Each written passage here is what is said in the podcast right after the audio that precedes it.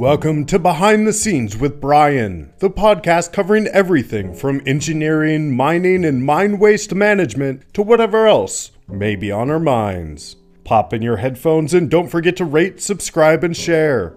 And now, here is your host, Brian Ulrich.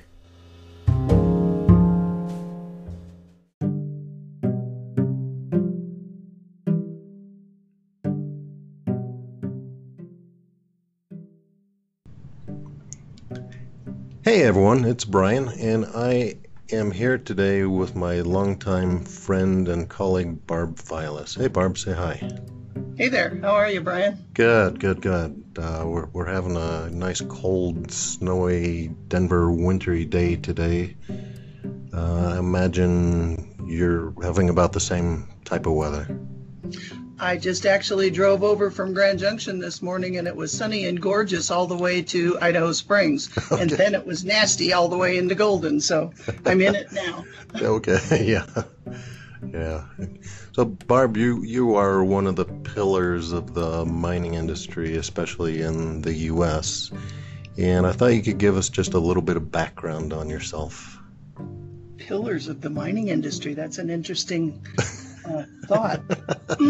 I am a mining engineer, uh, graduated back in the dark ages in 1978. I was the second female graduate from in the mining engineering department from the uh, University of Arizona in Tucson, and uh, you know I got I graduated and got out of school and and uh, went to work for Monterey Coal Company in underground coal, and spent a couple years there, and then I worked for a a flim flam man in in uh, in Salt Lake City. Actually, that was I worked for U.S. Steel for five years in between in the underground coal mines in in uh, Utah. Then I worked for a flim flam man for a year, which was interesting, but that's a whole podcast in and of itself. And then I worked for Atlas Minerals for a while, and then I worked a long time with you at Knight Piésold. And now I do a little bit of part-time work with the Colorado School of Mines. Yeah, that's that's fantastic. Uh, and uh, after you left KP, you went off to be a ultimately a general manager at a mining company. Or, oh, I guess I forgot about that one. Freudian slip there. You, you were no, an executive. Left, yeah, I left uh, uh KP to, to join Geovic Mining Corp, which is was publicly traded in the U.S. and Canada. I joined as vice president of corporate development. I had to go to Wikipedia to see what corporate developers did. so, uh, but uh, I ultimately became the president of, of that company. And uh, we had our major asset was a cobalt nickel deposit, the largest known cobalt deposit in the world in Cameroon. So that was a it was a fun part of my time, but I really went there because Knight Piésold had worked on the the environmental permitting and social responsibility piece. We had done the tailings design and, and uh, civil geotechnical work. So I'd been involved with the project for probably five years before I joined Geovic. And uh, I went there to build that mine. And when the board decided they wanted to uh, be a find it and flip it type of company, I didn't want to be a find it and flip it. I wanted to build the mine. So I left to go do something else. Ah, uh, yeah, and I uh, remember the day that you resigned from KP. It was in a management meeting, and you'd sent everybody an email, and it was password protected. And everybody kept saying, "Barb, I need the password. I need the password." And you kept saying, "Just calm down." And you, you gave a little bit of explanation of what was going on, and you said, "And by the way, the password is resignation."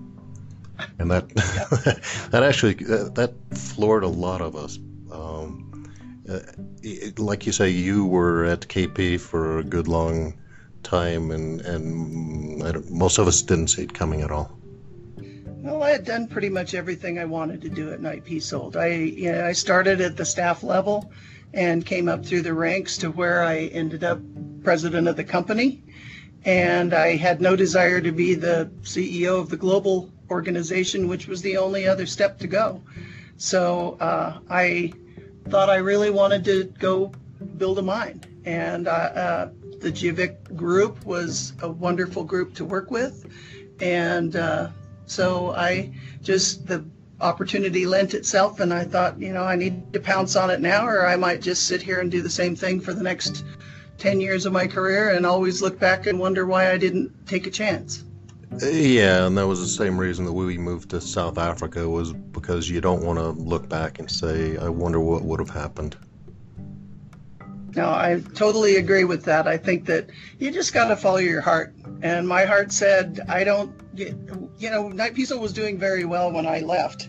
Yeah. And uh, from a financial perspective, it wasn't necessarily a decision that was etched in gold. It was a decision that was because I really wanted to do that. And so, uh, and and I'm not not even though things didn't quite work out the way I had hoped, I'm still not sorry that I did it because uh, what I'm doing now at, at Colorado School of Mines takes advantage of what I learned throughout my career, not only at Knight Piésold but elsewhere, but also what I learned at Geovic because I jumped into a company. Like I said, I had to look on Wikipedia to what corporate development was because I really didn't. I needed to to I wanted to learn what it took to run a publicly traded company, and I came in as a novice. yeah, yeah, put you right into the deep end there, didn't they? Yeah, so wh- why don't you why don't you expand on what you're doing at the School of Mines now?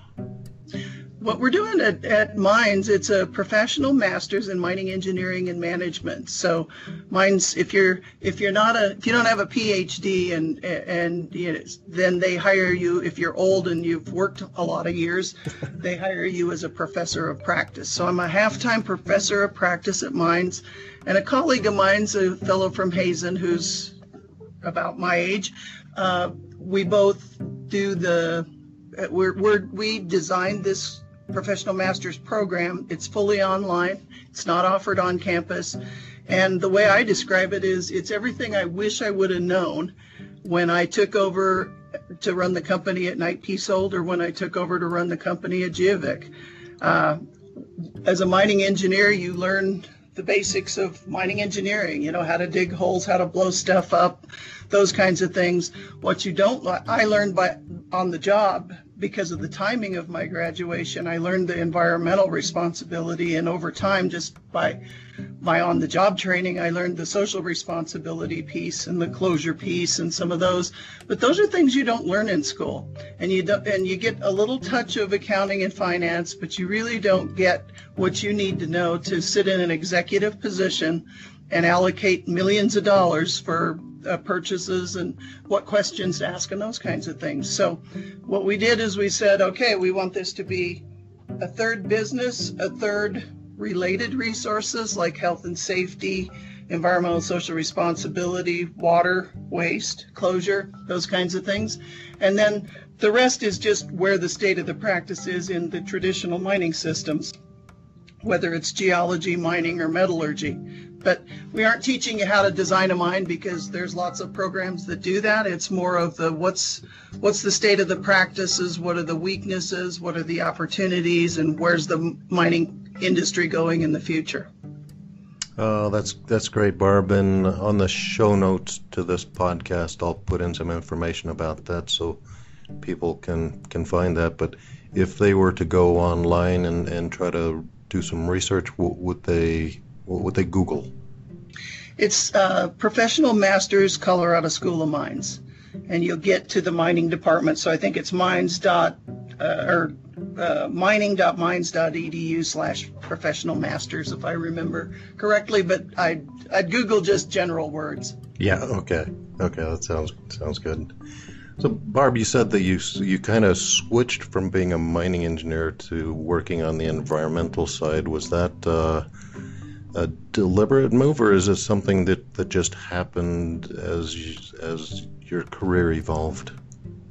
It actually happened very early in my career. My first job out of school was was in the coal mines in Carlinville, Illinois, and uh, I went in. I started out as a as a mine designer and under designing having gone to Arizona which is an open pit hard rock copper school yeah. they had me designing open underground coal mines. So that was all new.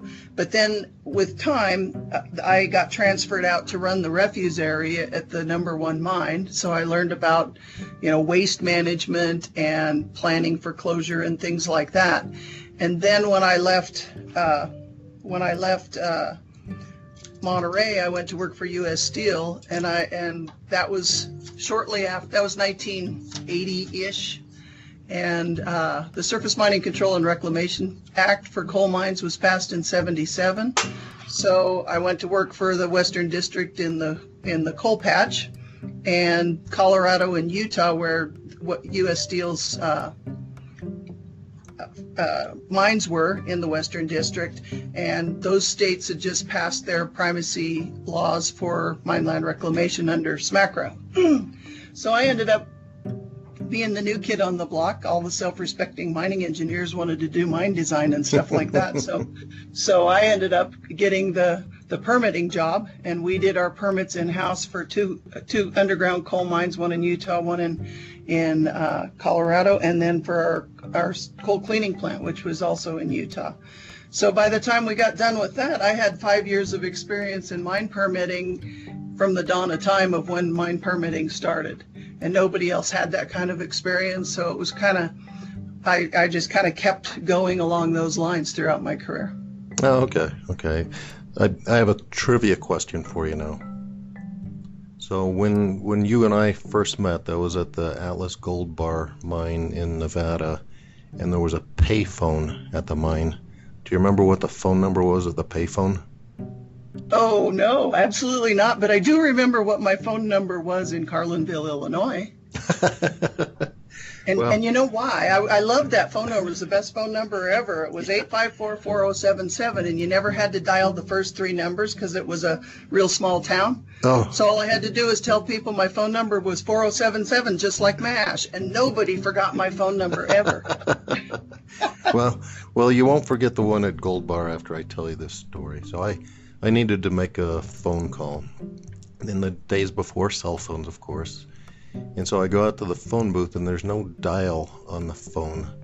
So I pick up the receiver and put it to my ear, and an operator comes online and says, Can I have the number you're calling from, please? And I said, I'm sorry, there's not a dial here or anything. There's nothing that tells me the phone number. And she says, Yes, sir, I, I guarantee there's a phone number on there. And I'm looking around and around, and I said, Well, there's, there's only one thing on the phone, but it's not a phone number. And she says, Well, what is it? And I said, Rutabaga 1. and she says, That's it. Rutabaga 1. Rutabaga 1. yeah. Well, I don't remember that, so you got one on me. yeah, okay. Um, the, the the courses that you're teaching at School of Mines, that must be pretty um, demanding time wise just to put the curriculum together? Is that, uh, I mean, just to give a public presentation can take a half a week to give a half an hour presentation for me. Yeah. No, it's it's it's a whole nother world when you, it comes to online education, and a lot of people think that online education is just putting a camera in the back of a face-to-face classroom and turning the record button on, and it's not that at all. We have a learning management system here at Mines called Canvas, and we put all of the course materials into the Canvas platform, so that all the course is built completely before the course ever launches, before you have any students in the in the course. So uh, I did video lecture recordings. I wrote a handbook of uh, information that, you know, basically provides uh, supplementary material to what I, what I am, um, uh, what my lectures are. But it's it's more students teach themselves in my courses, I, I, teach the environmental and social responsibility course. So I have them do a lot of research into into uh, how regulatory programs are similar from location to location. Throughout my career, people have always said that you can't teach environmental permitting because every everywhere is different. Every state's different. Every country's different. And I, I try to show students and have them research and do it through their own research that that if if you pick a country and 10 of your colleagues in your class pick a different another country and you start looking at the commonalities of, of those regulatory programs you'll find that there are a lot of, of consistent themes emerge. Then if you couple that with what the the World Bank through the International Finance Corporation require. You look at what Equator Principles require, and some of the development banks like EBRD, the European Bank for Development and Construction, or the African Development Bank, and they all have similar themes. They all look for impact assessment. They all look for transparency. They all look for stakeholder engagement. They all look for management systems and implementation strategies and those kinds of things. So, so really, the students I think for my course, it's almost better taught online because when I do a face to face course, I tend to lecture them and tell them that stuff. And when I do it online, I send them to the websites or have them do their research. And then I say, now tell me what you see that's similar and tell me what's different and tell me why you think one is better than the other. So, you know, really the, the online delivery is all the work that I do is done up front. And then my job when the course actually launches is to be a part of the discussions, to grade the assignments that the students do, and to keep them in their swim lane so that they are, are going down the road that I want them to get to at the end. Yeah, that sounds great. Sounds great. Sounds like a real service that you must have. Do, do you get foreign students? I mean, not foreign, but offshore? Absolutely. Yeah. Um, right now, we're struggling with accreditation, and hopefully, we'll have that by the end of the spring semester this year, and then we'll have um, a, um, a, strong a program that we can actually actually launch. Right now, we've got 12 students who are taking it as non-degree seeking graduate students. They're taking the sequence of courses, yeah. and they're almost halfway through now. And so we've got to get that accreditation because um, you can you can only take up to, but not including 50% of the credits and roll them into the program once it's accredited. But we've got one accredited program here at Mines, and all the the courses are okay to, to teach on online. It's just that it's the process that you go through with the Higher Learning Commission to get accredited. So. Um, but it's it's a I, I really enjoy the the the the the program and I enjoy teaching this way because it's it's just an opportunity to to see how different people look at things. But we did have uh, a student from Mongolia. We have a current student in the program that's from Peru, living in Peru.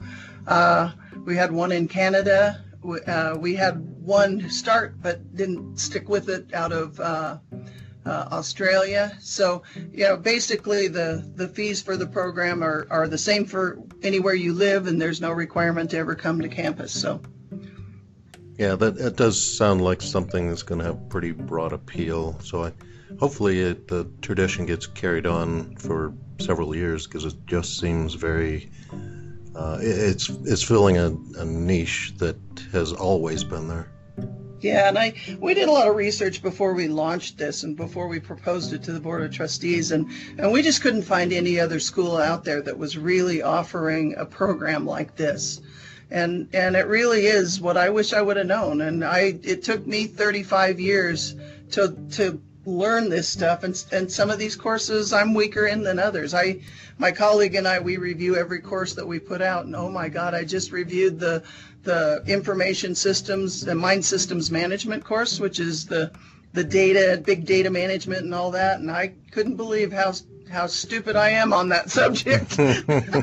so I learned a lot just by reviewing the course. yeah. Okay. Great. Great. Great. The other one of the other highlights in your career was being the president of the Society of Mining Engineers, and there was kind of a close group of friends that ascended to the presidency around the same time. Uh, Tim and Jim Arnold, John Mansanti, and your yourself. What uh, you've always been active in SME? I got involved with SME probably later than some, but uh, uh but uh, you know, I kind of catapulted through just because I I seemed to know a lot of people. I started out actually in the coal division because most of the early part of my career was in coal, mm-hmm. and I got on the professional registration committee and and uh, then a buddy of mine picked up the phone one day and, uh, and I, they asked me to sit on the executive committee for for the coal division. Then a buddy of mine who I went to college with called and said I need a standby alternate for the mining and exploration division. Would you do that? And I said sure.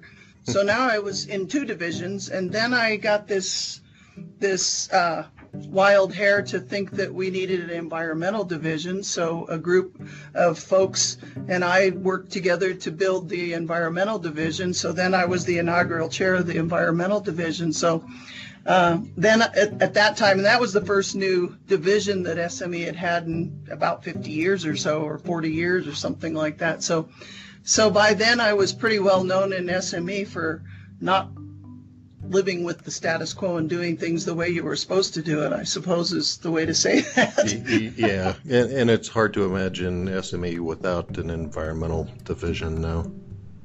Yeah, and and you know they just added a health and safety division a few years back, and and you know, but when I became president of SME, we my big push then was we used to have 29 members of the board of directors at SME, and so often you'd sit down at the board table and you'd have you'd see people literally unwrapping their board package while they're sitting at the table. They were so unprepared, and so I made it my mission uh, the year before I became president to look at the governance structure and look at how we were uh, and look at how we were marketing SME to the next generation of, of industry professional because SME was on a downslide. I mean, if we we were losing money hand over fist on a regular basis, I, I plotted the the rate of loss of, of cash that we had in the bank and I, I called it my seven and seven deal if we didn't run out of money, if you if you ran that slope out, you had seven years until we were out of money at the rate we were going. Mm. And my predecessor, Art Schweitzer, put in a, a revamped the financial plan for the society.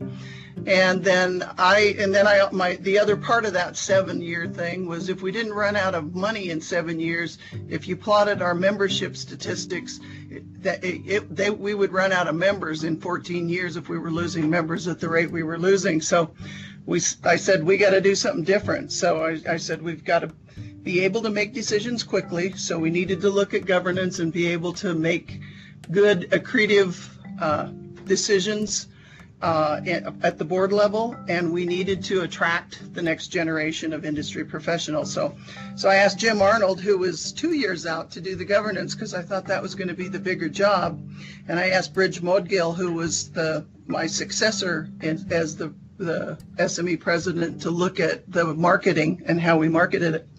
And I was absolutely stunned that Jim, the overachiever, came in and, and we were able to literally have 29 people resign while I was still president of SME. And then we replaced them with a nine person board, which allowed me, when I was president, to bring in the Underground Construction Association, and we st- we were able to do the registered member of SME, which allows people to be a qualified person registered through the SME. So we were able to do things that we had t- only talked about at SME for many years, and and with a, a smaller, more focused board, we were definitely able to to do a lot more. Oh, that's that's great. Yeah, you, you over overcame the uh, the dinosaur type image along with the, uh, the, the slow movement of a dinosaur. You know, I, I actually had a, uh, at the Arizona conference. I, I was showing a, a, a, an update on what we had done, and I, I said I actually showed a picture of a dinosaur saying these dinosaurs just rolled over. so yeah, but it wasn't just me. I mean, it, it, the stars aligned properly, and we had the right group of people in the right places and the right mentalities because people could see that that it wasn't working what we were doing, and you know the definition of insanity. Yep, yep. yeah, and uh, another um, conversation around SME. A couple three years ago, I was talking to Dirk Van Zyl. He was in Denver for SME and he was given a talk on tailings, and it was the only talk on tailings at the entire conference, and it was just shortly after Mount Polley, and I'm sure if you went to an equivalent conference in Canada at that time, there would have been lots and lots of talks on tailings. But that seems to be changing now at SME, if, if I if I'm correct about that there's there's a real push right now, and and I'm just the girl who can't say no because when my colleague Hugh Miller asked me if I would help spearhead a, an initiative to to uh, raise the level of awareness within the SME organization on tailings in response to the to the uh, how, how, do you say it, Brumayo? Brum, uh, Brumadinho. Brumadinho uh, failure in Brazil. Yeah. There's so many knee-jerk reactions going on right now, and so many things, so many groups trying to get a finger in the pie. We said we really need to do something in the SME organization. SME is the largest technical society in the world, and we're we're not there. So so uh, Hugh asked me, Mark Levere, and me to to spearhead the initiative, and we started with. Uh, putting a, uh, with the 2020 annual meeting. And, and it wasn't that Mark and I are tailings experts, we're not. Uh, I would never claim that. I always worked with tailings experts like you. So uh, I know a lot of people who are tailings experts, as does Mark. Mark spent many years with, with Newmont in their, their laboratory out there. Yeah. So between the two of us, we know a lot of folks, and we were able to get John Lupo and Risa Fury from Newmont and Stantec, respectively, to agree to to uh, to uh, co-chair a symposium, which is five sessions. There's six sessions available at an SME annual meeting: two on Monday, two on Tuesday, two on Wednesday. So what we've done is we commandeered the the the keynote session, and then we have a five-session symposium. So Risa and John are doing the, the symposium, and then uh, we asked Rob Cooke with Paterson and Cooke and Kim Morrison with Newmont to uh, harness the the keynote. And so the keynote is going to be the executive's viewpoint on, on tailings management. And if you are watching the news and seeing what's happening to some of those executives at Vale right now, it is high on people's radar screens. So we've got literally a full set, full conference. We've got a mini tailings conference happening concurrent with the SME annual meeting this year. So I'm really proud that we were able to put such such great people. Those four people that I mentioned have just done absolute yeoman's work to get this thing going, and I'm really looking forward to to seeing the the output of their labor. Yeah, that's great. That's a really good initiative, and it's obviously overdue. It shouldn't have been kept in, until things became so um, accelerated. Uh, uh, just like the environmental, you know, it's kind of hard to look back and say, what were we thinking about without an environmental division? well, this is a as an ad hoc committee that, yeah. that the president has formed. Ad yeah. hoc committees are usually they they either run their their purpose and go away, or they become some other uh, part of SME. They this I think this group is is here to stay. The the interest that we've had from the the tailings professionals and civil geotechnical professionals in, in the organization has been very, very strong. And I'd like to see it either be, you know, I, have heard some talk about a division. Uh, the, the, the, that's a possibility, but divisions bring a lot, bring with them a lot of baggage. I think the, the, mm easiest first step is a standing committee so that there is there's a committee organized and formalized so that we always have programming the appropriate level of programming for the discipline relative to the, the industry demand. And i think that that that sme can do what it needs to do um, e- either way but it's it's really a matter of what what makes most sense yeah, and I'm I'm convinced that it's going to work out for the for the best. So it, it's uh, it's a nice step for the society to take.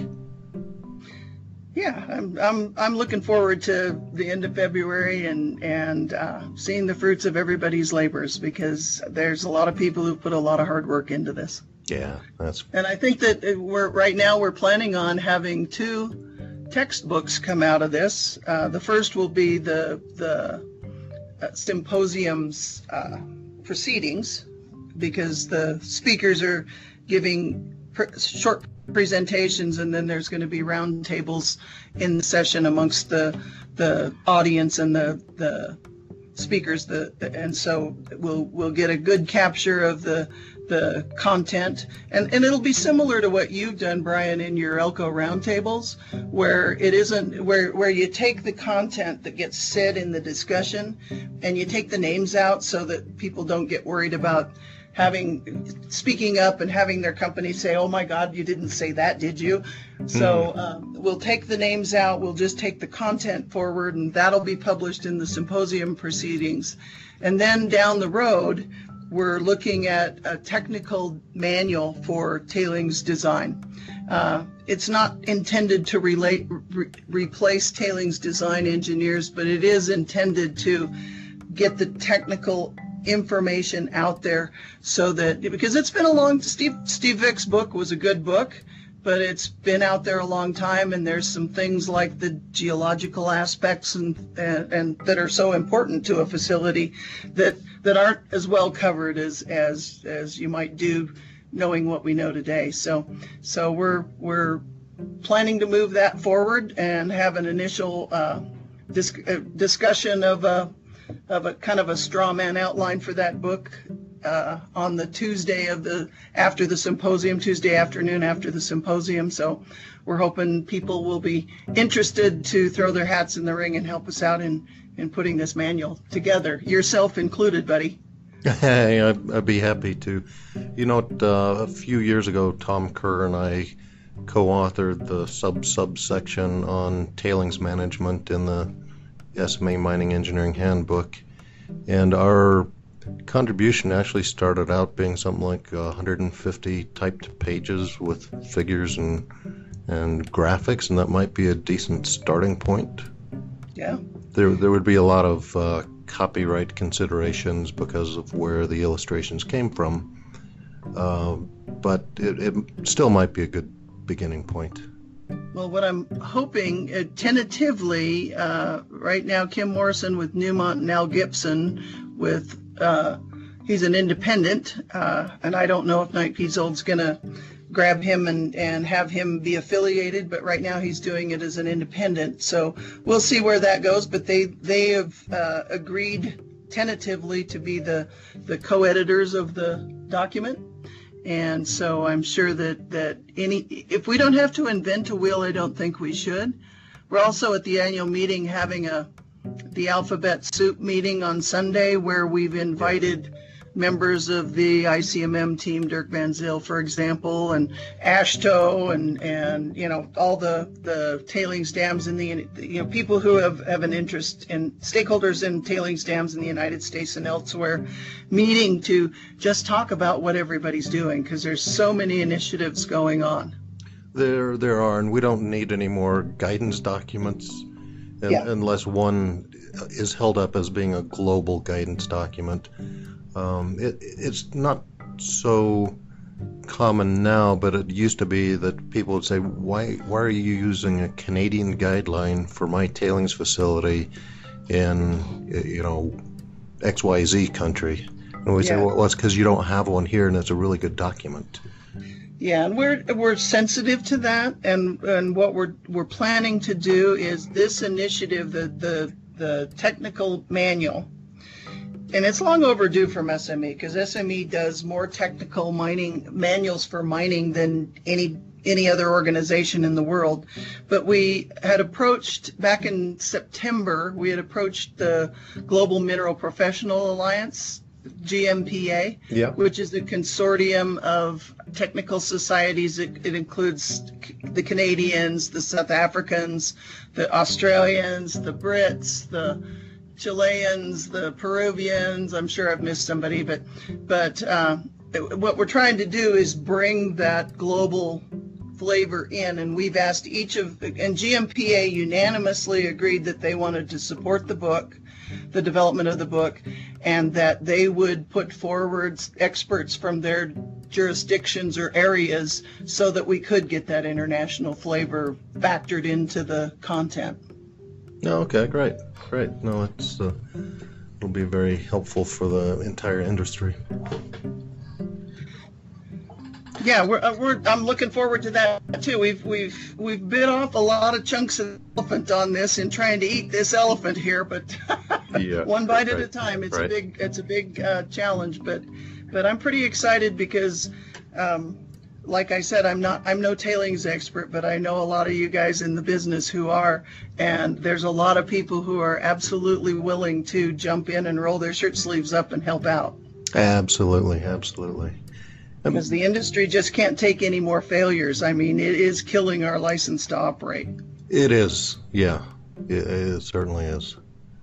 And Barb, I, I guess maybe we can move on, and maybe maybe you could share with us something that's been especially memorable from your career, something that's uh, maybe a highlight or low light of your career that you could share?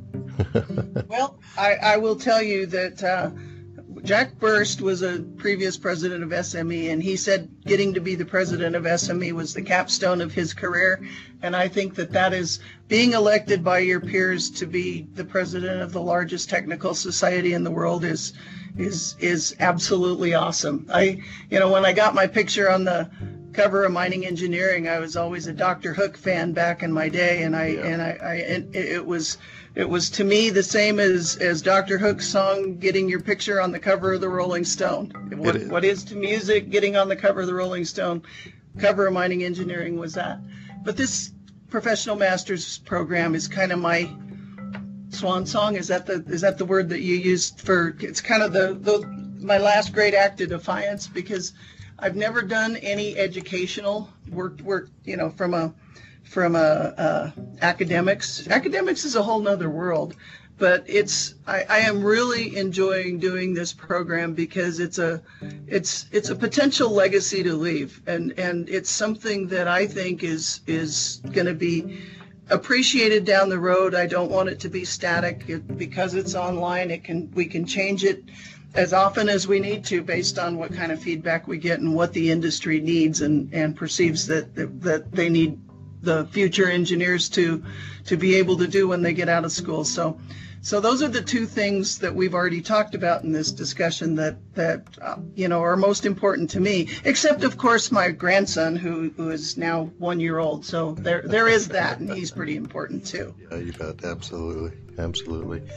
So Barb, here's a question that I ask of everybody on the podcast and it's about outer space mining. What do you think about outer space mining, whether it's asteroids or the moon or anything else that's not terrestrial? What uh, what do you think about that? Remember when I said we have one program that is approved by the Higher Learning Commission for online delivery at mines? Yeah. That is our space resources program, and there is indeed a mining element in that. So I think it is the way of the future. I think that everything that we're teaching in our master's program is is relevant to those space resource programs.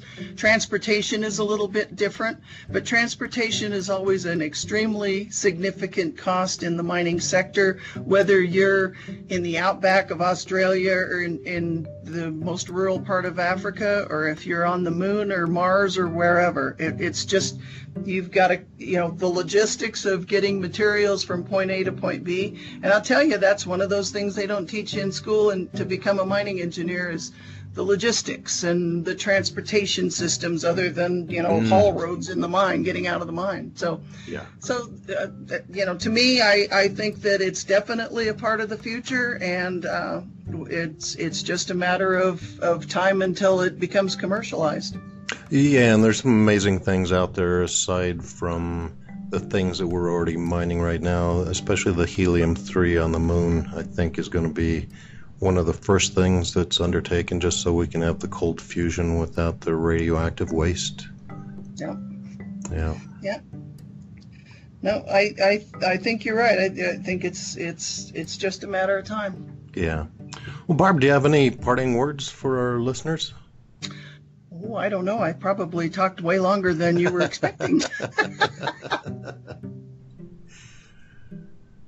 so no, I, I just appreciate you, you know, asking me to share my thoughts and appreciate your time, Brian. Yeah, absolutely. Yeah, I enjoyed catching up with you, and it's always nice to find out what you've been up to. Yep, and same with me.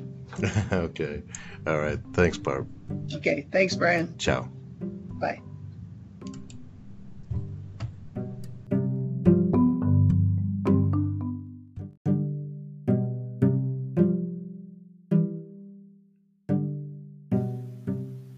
Well, that's it.